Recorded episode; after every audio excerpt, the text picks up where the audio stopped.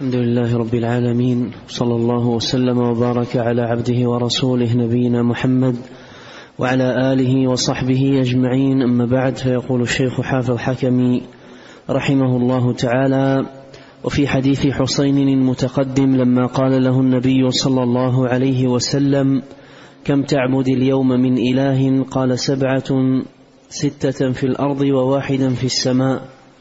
قال فمن تعد لرغبتك ورهبتك قال الذي في السماء. بسم الله الرحمن الرحيم. الحمد لله رب العالمين. وأشهد أن لا إله إلا الله وحده لا شريك له وأشهد أن محمدا عبده ورسوله صلى الله وسلم عليه وعلى آله وأصحابه أجمعين. اللهم علمنا ما ينفعنا وانفعنا بما علمتنا وزدنا علما وأصلح لنا شأننا كله. ولا تكلنا إلى أنفسنا طرفة عين. أما بعد هذا الحديث حديث حسين وقد تقدم عند المصنف رحمه الله تعالى أورده هنا لقول النبي صلى الله عليه وسلم فمن تعد لرغبتك ورهبتك. من تعد لرغبتك إذا عظمت الرغبة أو اشتدت الرهبة من تعد لذلك. لما قال له عليه الصلاة والسلام كم إلها تعبد؟ قال سبعة ستة في الأرض وواحد في السماء. قال من تعد لرغبتك ورهبتك يعني عند اشتداد الرغبة أو اشتداد الخوف من تعد لذلك. قال الذي في السماء. فقال له النبي عليه الصلاة والسلام اعبد الذي في السماء واترك الذي في الأرض. لأن هذا الذي ذكره لما قال له النبي عليه الصلاة والسلام من الذي تعد لرغبتك ورهبتك؟ قال الذي في السماء. أي أن الذي في السماء والله رب العالمين هو الذي يجيب المضطر. ويغيث الملهوف ويكشف السوء أمن يجيب المضطر إذا دعاه ويكشف السوء ويجعلكم خلفاء الأرض أإله مع الله قليلا ما تذكرون. يعد حجة على هؤلاء. إذا كان الذي يعد للرغبة والرهبة الذي في السماء سبحانه وتعالى هذا حجة عليهم. بأن الواجب أن يخلصوا الدين لله. ولهذا قال له عليه الصلاة والسلام اعبد الذي في السماء واترك الذي في الأرض. أي أخلص هذا المراد. أخلص عبادتك ودينك للذي لا لا تجد آه، عافيتك وفلاحك وسعادتك في الدنيا والآخرة إلا منه وبتدبيره وتيسيره سبحانه وتعالى لأن الأمر كله جل وعلا بيده. وفي قول حسين سبعة ستة في الأرض وواحد في السماء في إيمانهم في إيمان المشركين بأن الله في السماء أي على العرش سبحانه وتعالى.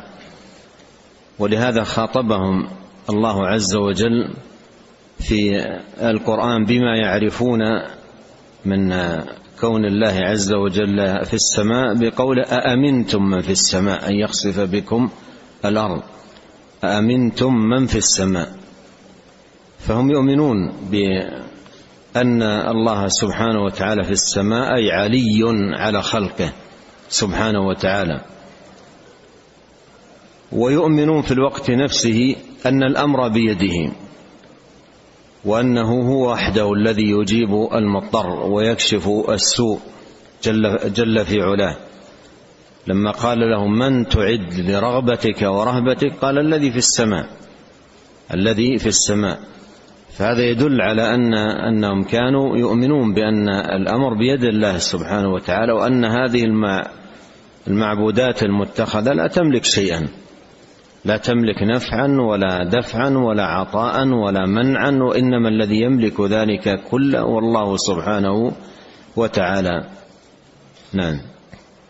قال رحمه الله تعالى ولما ركب بعض مشركي قريش فارا من النبي صلى الله عليه وسلم حين فتح مكة فلما اضطرب البحر عليهم وشاهدوا من أمر الله ما شاهدوا فقال بعضهم لبعض ادعوا الله فانه لا ينجيكم من هذا الا هو فقال والله ان كان لا ينفع في البحر الا هو فانه لا ينفع في البر الا هو لئن اخرجني الله من هذه لاذهبن إلى رسول الله صلى الله عليه وسلم فلاضعن يدي في يده نعم أورد هنا هذه القصة أو هذا الخبر.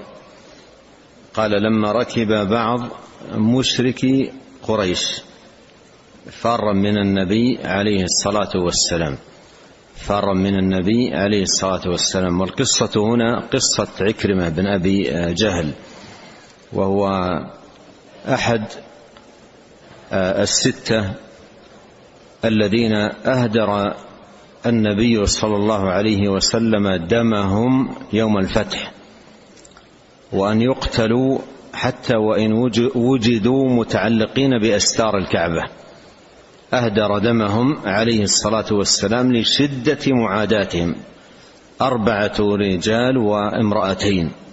أهدر النبي عليه الصلاة والسلام دمهم منهم عكرمة بن أبي جهل. فلما بلغه ذلك خرج من مكة فارا وركب البحر. خرج من مكة فارا وركب البحر قال فلما اضطرب البحر عليهم وشاهدوا من أمر الله ما شاهدوا قال بعضهم لبعض قال بعضهم لبعض ادعوا الله فإنه لا ينجيكم من هذا إلا هو. وفي المصادر والحديث في السنن الكبرى وغيرها أخلصوا هكذا قالوا أخلصوا فإنه لا ينجيكم من هذا إلا هو أي إلا الإخلاص. وهذا معنى ما ورد في الآية الكريمة فإذا ركبوا في الفلك دعوا الله مخلصين له الدين. دعوا الله مخلصين له الدين. في سورة الإسراء قال ضل من تدعون إلا إياه. يذهب عنكم كل من كنتم تتعلقون بهم وتخلصون. دينكم لله سبحانه وتعالى. تفردونه بالدعاء والالتجاء والتضرع والإلحاح. تذهب عن قلوبكم ونفوسكم تلك التعلقات بغيره سبحانه وتعالى. قالوا أخلصوا فإنه لا ينجيكم من هذه يعني الكربة وقد عاينوا الموت لا ينجيكم من هذه إلا الإخلاص. سمع عكرمة من على السفينة أصحاب السفينة يقولون هذا أخلصوا فإنه لا ينجيكم من هذا من هذا إلا الإخلاص. سمع ذلك فقال كلمة عظيمة جدا قال والله إن كان لا ينفع في البحر إلا هو فإنه لا ينفع في البر إلا هو أي الإخلاص. والله الذي لا إله إلا هو إن كان لا ينفع في البحر إلا هو فلا ينفع في البر إلا هو. ومر معنا قول الله سبحانه وتعالى أفأمنتم أن يخسف بكم جانب البر أو يرسل عليكم حاصبا ثم لا تجدوا لكم وكيلا؟ في البر لا ينجي إلا هو. كما أنه في البحر لا لا ينجي إلا هو. فما هذا التفريق الذي وقع فيه هؤلاء إلا دليلا على ضلالهم وفساد عقولهم وإلا لا ينجي في البر ولا ينجي في البحر إلا رب العالمين سبحانه وتعالى. فقال هذه الكلمة العظيمة قال والله الذي لا إله إلا هو لئن كان لا ينجي في البحر إلا هو فلا ينجي في البر إلا هو. وكانت هذه ال ال ال ال الواقعة والحادثة موقظة لقلبه. كانت هذه الواقعة موقظة لقلبه. أراد الله سبحانه وتعالى به خيرا مع أنه ممن أهدر دمهم ممن أهدر دم ممن أهدر النبي صلى الله عليه وسلم دمهم عام الفتح. أراد الله سبحانه وتعالى به خيرا فأقسمه على السفينة لئن أخرجني الله من هذه أي الكربة لأذهبن إلى رسول الله صلى الله عليه وسلم فلأضعن يدي في يده أصافحه وأبايعه. أقسم إن نجاه الله من هذا الكرب أن يذهب إلى النبي عليه الصلاة والسلام وأن يضع يده في يده ويبايعه على الإسلام. وقال قال فلأضعن يدي في يده فلأجدنه عفوا كريما لأنه أهدر دمه. وفعلا جاء وأسلم. جاء إلى النبي صلى الله عليه وسلم وأسلم بايع النبي صلى الله عليه وسلم على الإسلام. الحاصل أن يعني هذه الحادثة وهذه القصة فيها هذه العبرة والموقظة وأن الأمر كما ذكر آه، أنه لا ينجي في البر ولا ينجي في البحر ولا ينجي في أي كربة أو أي شدة إلا رب العالمين الذي بيده سبحانه وتعالى الأمور. كما قال جل في علاه أمن يجيب المضطر إذا دعاه ويكشف السوء ويجعلكم خلفاء الأرض أإله مع الله قليلا ما تذكرون. نعم. قال رحمه الله تعالى وهذا بخلاف مشركي زماننا اليوم من عباد القبور وغيرها فإنهم يشركون في الشدة أضعاف شركهم في الرخاء حتى إن كانوا ينذرون لهذا الولي في الرخاء ببعير أو تبيع أو شاة أو دينار أو درهم أو نحو ذلك فأصابتهم الشدة زادوا ضعف ذلك فجعلوا له بعيرين أو تبيعين أو شاتين أو دينارين أو درهمين أو غير ذلك. نعم يعني يقول أن لما ذكر ما ذكر رحمه الله تعالى من حال المشركين الأول قال حالهم تلك هي بخلاف المشركين في في في في, في الأزمنة المتأخرة من عبدة القبور. عبدة القبور ومتخذي الأنداد من المقبورين الموتى. يذهبون إلى قبورهم ويضرعون عندها ويلتجئون إلى الموتى. يلتجئون إلى الموتى يبكون عند قبورهم ويسألون حاجاتهم. ويفزعون إليهم في ملماتهم وشدائدهم. الفزع الذي لا يكون إلا لله ولا يكون إلا ولا والالتجاء الذي لا يكون إلا لله سبحانه وتعالى. حتى إن بعضهم لا يقف عند عند القبور المتخذة أندادا مع الله سبحانه وتعالى باكيا ضارعا خاشعا متذللا يسأل حاجته ورغبته. يقول رحمه الله تعالى بخلاف مشركي زماننا اليوم من عباد القبور وغيرها فإنهم يشركون في الشدة أضعاف شركهم في الرخاء. يشركون في الشدة أضعاف شركهم في الرخاء.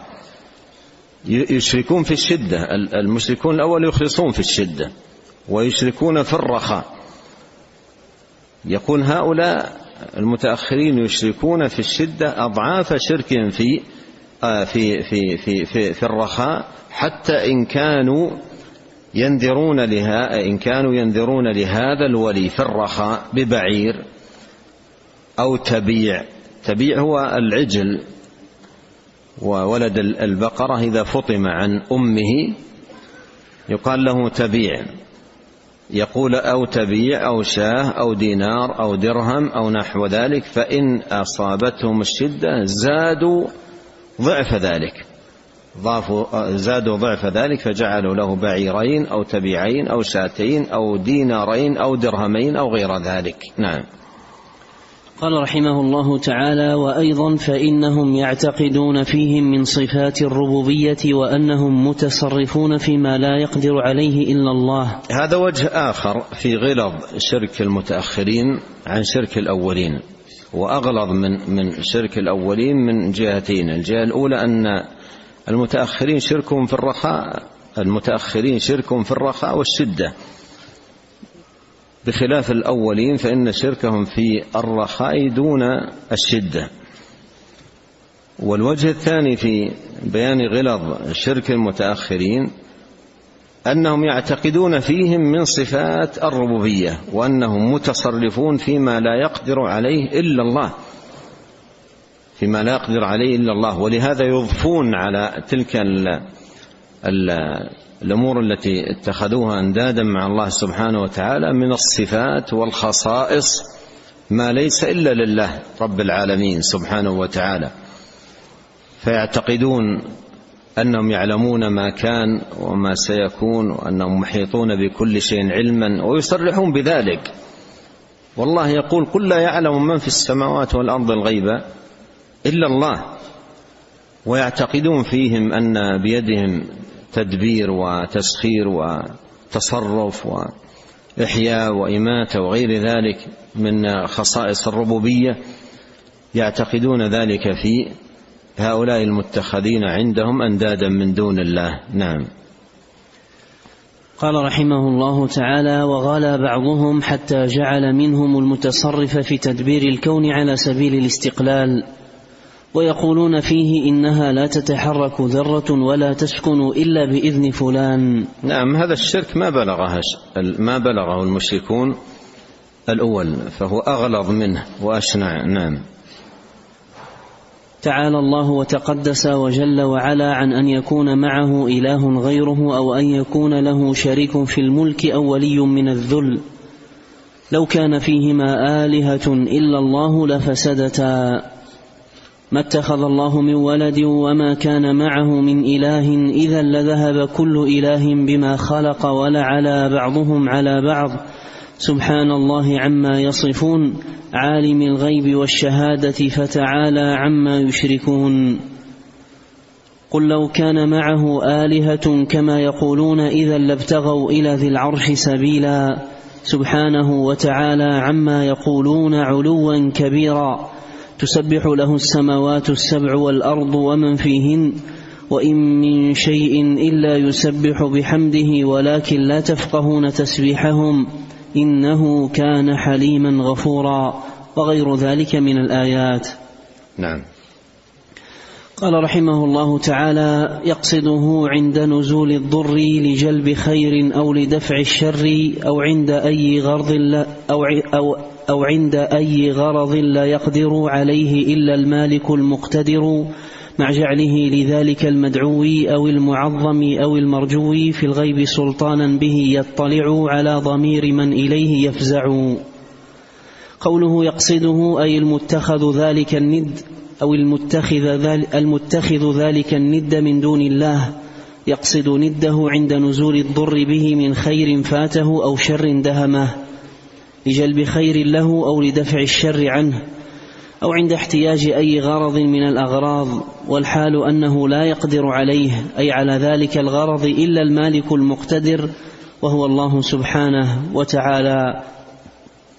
قال مع جعله أي العبد لذلك المدعو أو المعظم أو المرجو من ملك أو نبي أو ولي أو قبر أو شجر أو حجر أو كوكب أو جني في الغيب سلطانا. أي يعتقد أن له سلطانا غيبيا فوق طوق البشر به يطلع أي بذلك السلطان الذي اعتقده فيه على ضمير على ضمير من إليه أي إلى ذلك الند يفزع أي في قضاء أي حاجة من شفاء مريض أو رد غائب أو غير ذلك. فيرى أنه يسمعه إذا دعاه ويرى مكانه ويعلم حاجته ويقضيها بقدرة بقدرة اعتقدها فيه مع الله. نعم يعني أن أن هؤلاء يعتقدون في هؤلاء المزعومين يعتقدون فيهم أنهم يعلمون. ولهذا بعضهم يقول لبعض لا لا حاجة أن تصرح عنده بحاجتك وإنما تقف خاشعا متذللا دون أن تذكر شيئا لأنه مطلع يقولون على ما في قلبك. هذا من الشرك المبين. هذا من الشرك المبين والاعتقاد في هؤلاء أنهم يعلمون يعلمون السرائر وما تكنه الضمائر وما يخفى في الصدور. يعتقدون فيهم أنهم يطلعون على على ذلك.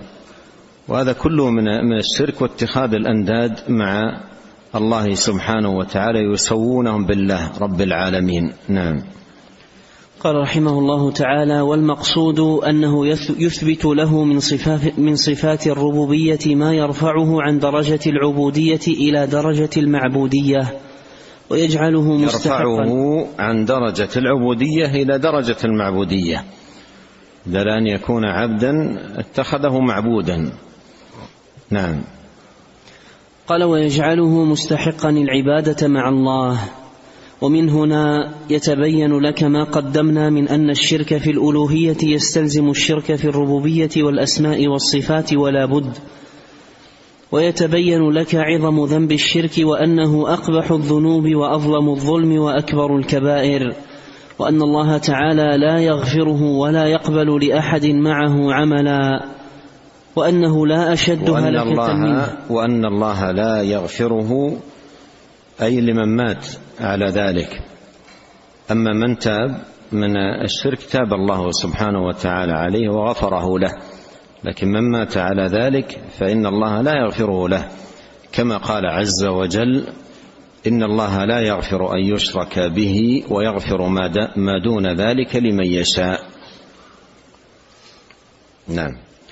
قال رحمه الله تعالى ويتبين لك عظم ذنب الشرك وأنه أقبح الذنوب وأظلم الظلم وأكبر الكبائر وأن الله تعالى لا يغفره ولا يقبل لأحد معه عملا وأنه لا أشد هلكة منه وما أرسل الله الرسل وأنزل الكتب إلا بالنذاره بالنذارة عن الشرك والدعوة إلى التوحيد وما هلكت الأمم الغابرة وأعدت لهم النيران في الآخرة إلا بالشرك والإيباء عن التوحيد ولا نجا الرسل وأتباعهم من خزي الدنيا وعذاب الآخرة إلا بالتزام التوحيد والبراءة من الشرك. فما هلك قوم نوح بالطوفان ولا عاد بالريح العقيم ولا ثمود بالصيحة ولا أهل مدين بعذاب يوم الظلة إلا بالشرك وعبادة الأصنام. وهكذا الأمم من بعدهم بأنواع العذاب. ولم يخرج عصاة الموحدين من النار في الآخرة إلا بالتوحيد. ولم يخلد غيرهم فيها ابدا مؤبدا إلا بالشرك. ثم اعلم نعم, نعم نكتفي بهذا. نسأل الله الكريم رب العرش العظيم أن ينفعنا أجمعين بما علمنا وأن يزيدنا علما وتوفيقا وأن يصلح لنا شأننا كله والا يكلنا إلى أنفسنا طرفة عين. اللهم اغفر لنا ولوالدينا ولمشايخنا وولاة أمرنا وللمسلمين والمسلمات والمؤمنين والمؤمنات الأحياء منهم والأموات. اللهم اقسم لنا من خشيتك ما يحول بيننا وبين معاصيك ومن طاعتك ما تبلغنا به جنتك ومن اليقين ما تهون به علينا مصائب الدنيا. اللهم متعنا بأسماعنا وأبصارنا وقوتنا ما احييتنا واجعله الوارث منا واجعل ثأرنا على من ظلمنا وانصرنا على من عادانا ولا تجعل مصيبتنا في ديننا ولا تجعل الدنيا أكبر همنا ولا مبلغ علمنا ولا تسلط علينا من لا يرحمنا. سبحانك اللهم وبحمدك أشهد أن لا إله إلا أنت أستغفرك وأتوب إليك. اللهم صل وسلم على عبدك ورسولك نبينا محمد وآله وصحبه. جزاكم الله خيرا.